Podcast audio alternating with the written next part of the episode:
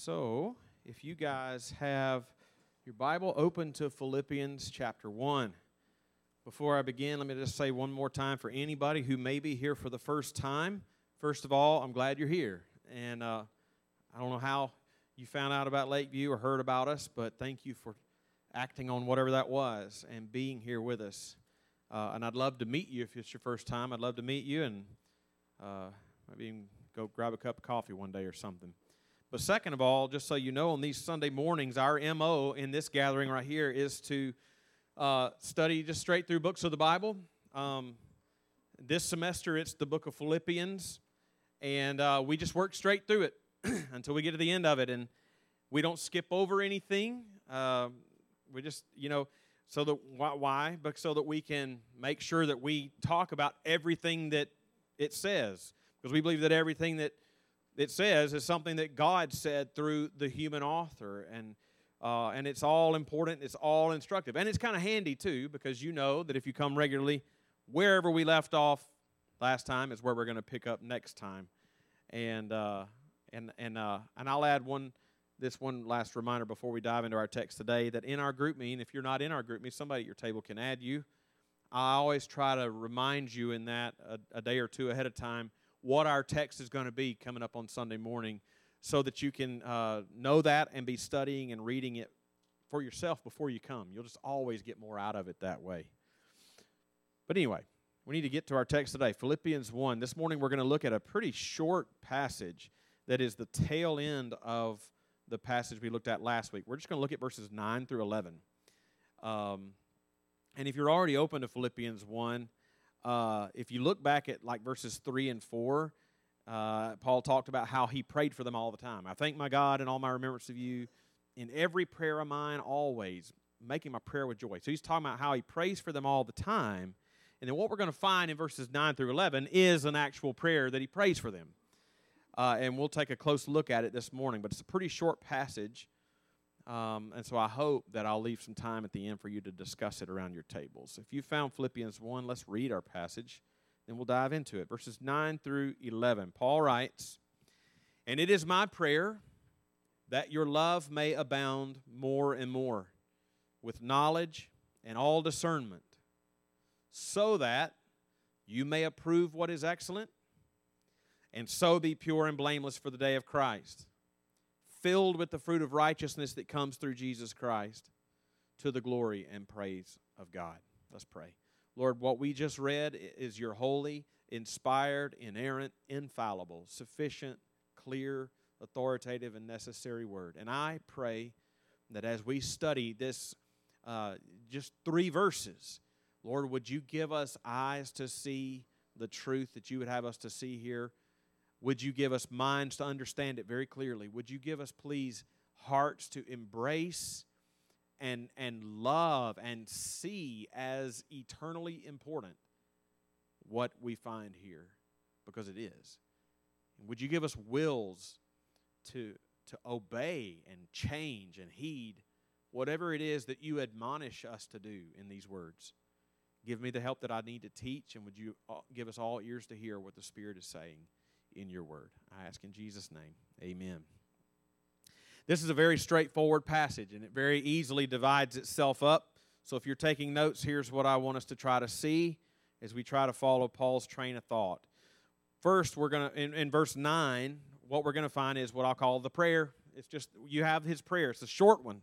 You have the prayer in verse 9. It's just a one sentence prayer, but there's a good bit in that one sentence for us to think about. That's verse 9 the prayer. And then in verse 10, Paul is going to tell them the purpose for why he prayed what he prayed in verse 9.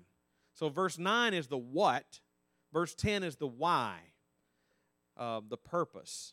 And then finally in verse 11, we're going to see the product. What is the final outcome of the what and the why uh, of verses 9 and 10? If those, if those verses, if verses 9 and 10 are the what and the why. Verse 11 is the so what. It's the so what. So, as like I said, it's pretty straightforward 9, 10, and 11, each one having its own little uh, point for us. And so uh, let's dive in and think first about the prayer that Paul offers in verse 9. So look at that verse again with me. And it is my prayer that your love may abound more and more with knowledge and all discernment. Now, if you're like me, you might read that, just read it quickly, and, and, and, and sort of uh, initially believe or think that Paul is talking about their, their love for each other, that your love for each other might abound more and, and more. And without question, that would be a very good and biblical thing to pray. Uh, I mean, it's, it's a well known passage where John says, Beloved, let us love one another. For love is from God, and everyone who loves is born of God and knows God. Um, but if you if you look at what he's saying here, um, and, and if you, I was going to say, if you do look at what he says here, and you you think of it in that way, it, it actually has some good counsel for us to love each other with knowledge and discernment. But but a closer look, not just at these, this verse, but uh, the, this verse in its surrounding context shows that he's he's addressing something a little different than that. What do I mean by that? Well, first, again, go back to the verses just before this one in the verses we looked at last Sunday. What was the gist of what he was telling them in those verses? Well, he was giving thanks for them, but why? Verse 5, he tells them why he was giving thanks for them because of their partnership in the gospel from the first day until now. And what did that partnership in the gospel, what did that partnership look like? Well, look again at verse 7. He said, You are all partakers with me of grace. Now, let me just stop there for a second. Our English translations aren't, aren't uh, necessarily the clearest on this point, only because they have translated the same basic word two different ways. What I'm saying is, in verse 5, that word partnership is the same, base same root word as partakers in verse 7. They're the same root word. So what I'm saying is, whatever that partnership was in verse 5 is what they are partakers of in verse 7. And so go back to verse 7. You are all partakers with me of grace, both in my imprisonment and in the defense and confirmation of the gospel. What do those words defense and, and confirmation mean? Basically, defense is responding to and standing up to objections of the gospel and then confirmation would be giving positive arguments for the truth of the gospel. And so Paul is saying there that their partnership in the gospel with him from the first day until now had to do with not just their care for him while he was in prison, but their active engagement there in Philippi in gospel ministry, in the work and advancement of the gospel. And it's that that issues then into this prayer that he prays for them in our verses today. But before we come back to our verses today, look at the verses just after this in the ones that we're going to look at in the coming weeks for a little more context. What does Paul continue talking about in verse 12? He's still talking about the gospel and of the advancement of the gospel among unbelievers. He says, I want you to know, brothers, that what has happened to me, that is his imprisonment, has really served to advance the gospel and how verse 13 says it was even becoming known in Caesar's household. And then he says in verse 14 how others have uh, become bold to share their faith because of what he's gone through. And then the verses right after that, he's talking about people who preach the gospel from false motives, but he's like, hey, they're preaching the gospel. Why am I belaboring the context like this? Because it helps us understand the nature of the prayer he prays in verse 9.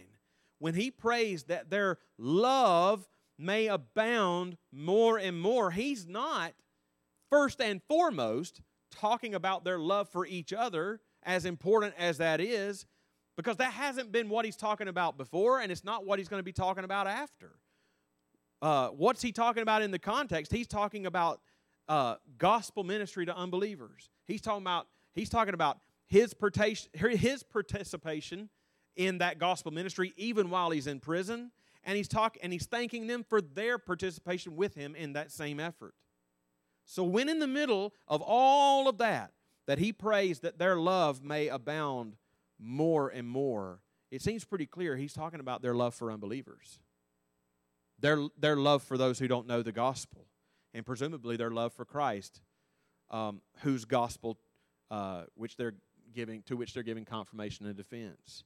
So this is a gospel centered prayer. And for one thing, don't let it just blow right past you that this is a prayer. It's a prayer. He is praying that their love for Christ, that their love for unbelievers will grow and abound more and more and more. What does that tell you? The fact that it's a prayer that he's praying. It tells you uh, that there are things that we can do. There are things that we can do. There are habits that we can form that, that can sort of put our hearts and minds in a position to grow in love for those things. But it is ultimate, ultimately a supernatural gift from God to grow in love for those things. Um, and, and, and it's, it's, it's, it's a supernatural gift from God for which we should pray after Paul's example here. Our hearts don't naturally gravitate to the right things, they don't naturally love the things that we ought to love. They don't naturally desire the things that we ought to desire. They don't naturally see as important the things that really are important, the things that will be eternal and not fleeting away. But here's the other thing that, in addition to the fact that this is a prayer, uh, is, is that he is praying uh, that their love for Christ, their love for the lost, their love for gospel advancement, he's praying that it might grow more and more. It might abound more and more. And that's noteworthy from the fact, which we've already noted here, that Paul has already commended them and given thanks to God for their demonstration of this love already. That, that they've been partners from the first day until now. They're already doing a good job. And he's praying and thanking God all the time for them. But that tells you, but now he's praying that they, they, they would do that more and more. It tells you that even when we love the things of God, even when we love them in a demonstrable way, and people around us can say, Yes, he, he, he loves the Lord, he loves the lost our love for those things could still abound more and more. Um, that and that, that's another reason why this ought to be a prayer for ourselves, just like Paul is praying for them, because apart from God's provision, we would too easily grow content in the obedience we're already walking in, right? But notice how carefully Paul defines the love that he's praying for them. He prays specifically that their love would abound more and more, comma, with knowledge and all discernment. What does that mean? Joseph Hellerman points out that those two words, knowledge and discernment, have, they have to do with wise decision making in the practical decision in the practical arena of daily life. That just shows you that whatever love he's talking about here is, is not expressed predominantly as a feeling, but as a behavior, as a behavior toward people that you love. It's not just a, an, an affectionate feeling for them, it's a demonstrable behavior toward them. And knowledge here doesn't mean knowledge about a subject, it's talking about an experiential relational knowledge. So it would seem that Paul is praying that they would abound more and more in their experiential relational knowledge of, of Christ as they walk in obedience to Him, but also in their relationships with unbelievers to know how to love them best, to, eh, to relationally know how to love them best as they bear witness to Christ. And he says, in all discernment, all discernment. It doesn't mean in, in complete discernment. All there means discernment in all kinds of circumstances. And he's discern and, and it's talking about as you love unbelievers, discerning how best practically to love them. Uh, discernment to stay away from as you love unbelievers having the discernment to stay away from ungodly or unwise situations and, and the ability to, to distinguish what is best. This is the kind of love that Paul is praying the Philippians would abound more and more in. And it's the kind of love that we should abound more and more in. And we need to start where Paul teaches us to start here, and that's prayer. Uh, this, pa- this passage admonishes us to pray, right? I, I, I, prayed at the beginning of this, Lord, would you give us wills to obey whatever it is you admonish us to do? Well, if this if this passage is admonishing us to do anything, it's to pray after Paul's example here, and we should pray in the way that he prays here for opportunities to bear witness to Christ. to opportun- for opportunities to build relationships with those who don't know Christ so that, so that we can love them as image bearers and also love them in the, in the most important way, which is to share Christ with them, to abound more and more for love for believers, to make the advancement of the gospel the primary purpose of my life, and to have the knowledge and the discernment to see those opportunities when the Lord gives them to us and take them. Paul says that a little more explicitly as we come to verse 10 and consider the purpose he gives for this prayer. Think about that with me for a minute. Looking again at verse verse 10, you can see that he's giving up the you can see that the prayer is, is contained in verse 9. He's going to give a purpose in verse 10, and you can see it because he begins it with so that. Why did I pray that in verse 9? So that, verse 10, you may approve what is excellent, and so be pure and blameless for the day of Christ. So let's think through what Paul is saying there. He says, first of all, so that you may approve. So that you may approve.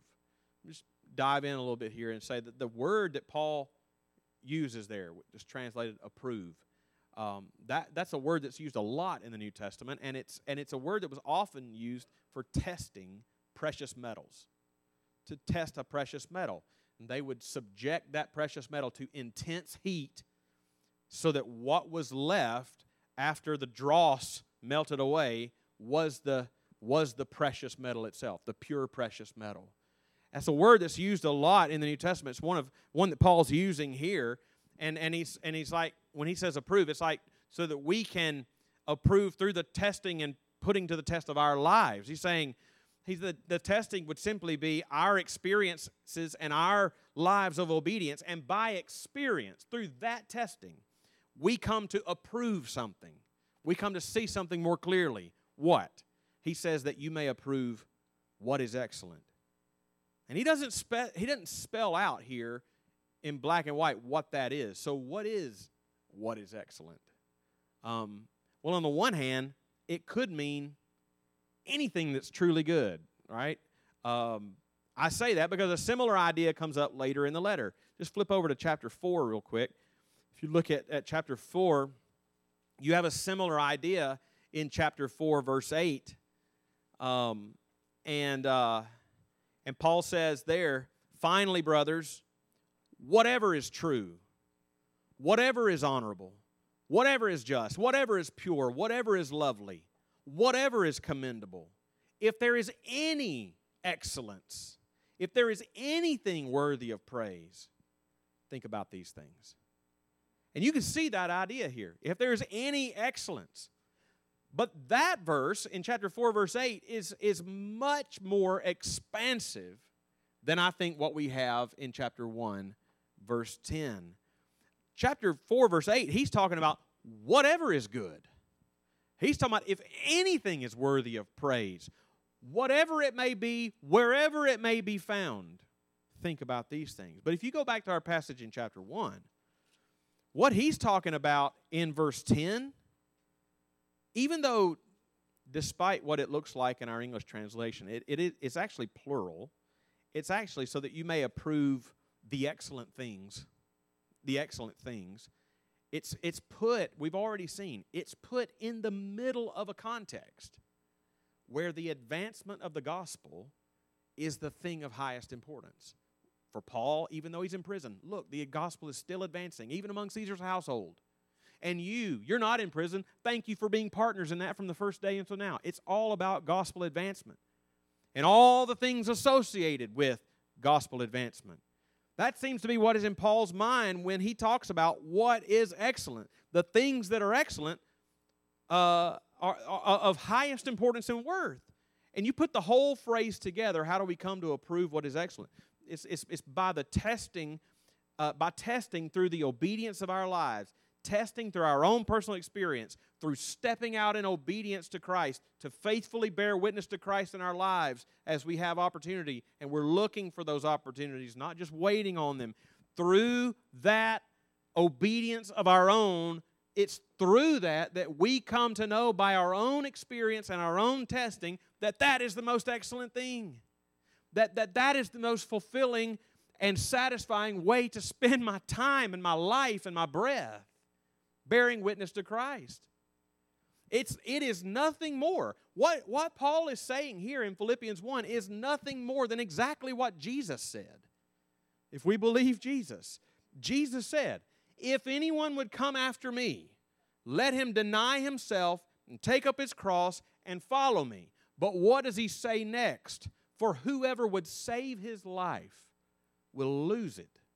But whoever would lose his life for my sake will find it.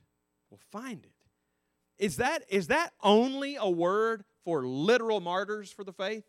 I mean, if a believer literally loses his life for the sake of Christ, Christ is going to make good on that promise, right? And that person will then know life in the presence of Christ like he's never known it before.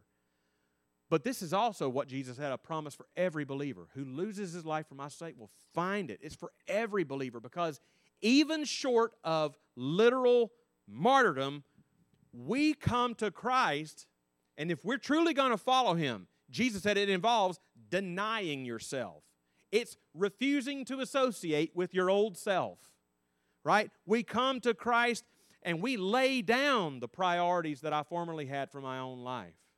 I lay down, I die to myself so that I can find my life, I can find my purpose that's going to f- make me most happy in this life and for all eternity in Christ and His purpose to advance His gospel. G- that, that's, that's life that Jesus says in John is abundant life. And I believe that's exactly what Paul has in mind in chapter 1, verse 10, when he's talking about the excellent things. It's like he, when he says, through your experience, you come to approve it, it's like an invitation come and see. Come and see. And he says that, that in that, God sanctifies us. We become pure and blameless for the day of Christ. It is true that the, the Lord sanctifies us as we walk in obedience to Him. That's true individually. But Paul's talking here to the whole church, and he's saying that, that they, as a church, would be pure and blameless for the day of Christ. As they, they as a church, collectively see the advancement of the gospel as the most important thing, and they spend their lives for Christ in that way, he is saying, You as a church will, will grow pure and blameless for my coming again. And I see that in the sense of, uh, uh, of, of in the same way as like Jesus sending the seven the letters to the seven churches in Revelation. In the, in the first part of the book of Revelation, Jesus writes letters to seven churches, and in most all the letters, he has something to commend them for, and then he'll say, But I have this against you. Only two of the churches, of those seven churches, did he commend them for something and not have any correction to give them. And I see Paul sort of saying that as we, yes, individually, but yes, together as a church, and in its college ministry, we give ourselves to that. In our missional community groups, we give ourselves to that. As we collectively find our highest good and goal, and as the most excellent pursuit of our time uh, in our lives, the advancement of the gospel, we will receive that commendation and blessing of Christ. It's, it's that it's it's and that's the kind of that's kind of where he goes in the final point of this passage and I'm really excited about how much time I'm going to leave you around your table. Um, it, I've never left you this much time. It's, I'm so proud. Um, in verse 11, he get, he's given us the prayer in verse 9. That's the what. He's given us the purpose in verse 10. That's the why. And in verse 11, he'll show us the product, which will address the so what. Think about that with me for a little bit, and then we'll have some time around the tables. Verse 11. He writes, filled with the fruit of righteousness that comes through Jesus Christ to the glory and praise of God. Now, not to be needlessly nerdy or pedantic, but the, the tense of the participle that Paul uses right there, translated filled. Filled the tense of that verb, that tense of that participle, takes you to the end of the story and is looking back on right now. Okay? It takes you to the end of the story and it's looking back on right now. What I mean is, verse 11 is written from the vantage point of the day of Christ, mentioned in verse 10, um, and what will be on that day. And it's looking back on what, what will be the case on that day if we do the things of verse 9 and 10. What will be on that day if we're faithful in this life for, uh, to, to abound more and more in love for the unbelievers we know, and we're zealously committed to the advancement of the gospel. It says, on that day, on that day, we'll be filled with the fruit of righteousness that comes through Jesus Christ. And here's what I need, we need to say about that. We talk a lot about the, the gospel. We talk about, yes, me a sinner, you a sinner, who, is guilty before God in your own flesh and in your own self. The only way we can be righteous before God is through the righteousness of Jesus for us. Okay? That's true. And he is my righteousness. He is your righteousness. I don't have any righteousness but Him in terms of my justification before God. Right? I have no righteousness of my own to stand justified before God. My only hope in justification before God is the righteousness of Jesus granted and credited to me through faith. And, it, and, and, and from that standpoint, I'm as righteous as I could ever be right now because it's the perfect righteousness of Christ already given to me. I can't even be any more righteous uh, in that in terms of justification than I am right now because it's his righteousness not mine. But on the other hand, this verse isn't talking about that. This verse is talking about the fruit of righteousness that has accrued not on the day of justification, but over a lifetime of sanctification on the day of glorification. That's what this is talking about. And when it says filled with the fruit of righteousness, it's referring to the righteousness of our lives. Yes, that Jesus did through us by his Holy Spirit, but it's the righteousness of my life and your life, the, the fruit of our lives of obedience. To quote Hellerman one more time, he notes he, he says, what Paul is saying here, Paul is desiring that they be not only acquitted on the last day, but also filled with the fruit of godly deeds. That's what he's saying. That's what we're after. But I said that this point would address the so what. Where is that? It's in the last phrase here to the glory and praise of God. And the most intuitive reading of that is that the fruit of of, our, of the righteousness of our lives, that is, on that day, our, our lives of obedience are going to result in God receiving praise and glory. One, because He was worthy of our lives. And two, He worked that righteousness in us as we walked in obedience. We're just trophies of His grace working through us. And that is a true and right reading of to the glory and praise of God. And so the so what is just that. Why, why should we pray that our love for the lost would abound more and more and that we would, we would, we would spend our lives as that being, that being the most excellent thing, the most why is that the highest aim of our life? The so what? Because God is worthy of the praise and the glory He receives from those lives of faithful obedience. God is worthy of it. That's the so what. But there is a good argument to be made that there is a second shade of meaning here. That it's not just the praise and the glory that God will receive from us on that day, but the praise and glory He will grant to us on that day. In the sense that Jesus did tell us, lay up treasures for yourselves in heaven, right? Jesus used self interest to motivate. And so, a second so what answer is that you will be doing yourself eternal favors to follow hard after Jesus and spend your life and your days for the advancement of the gospel. We'll take a few minutes around your tables to discuss what we have seen in these short verses. You could talk about whatever someone says about it. Or you could always talk about questions like what did it teach me about God? What did it teach me about myself? And what did it admonish me to do? and I'll come and close us in a few minutes.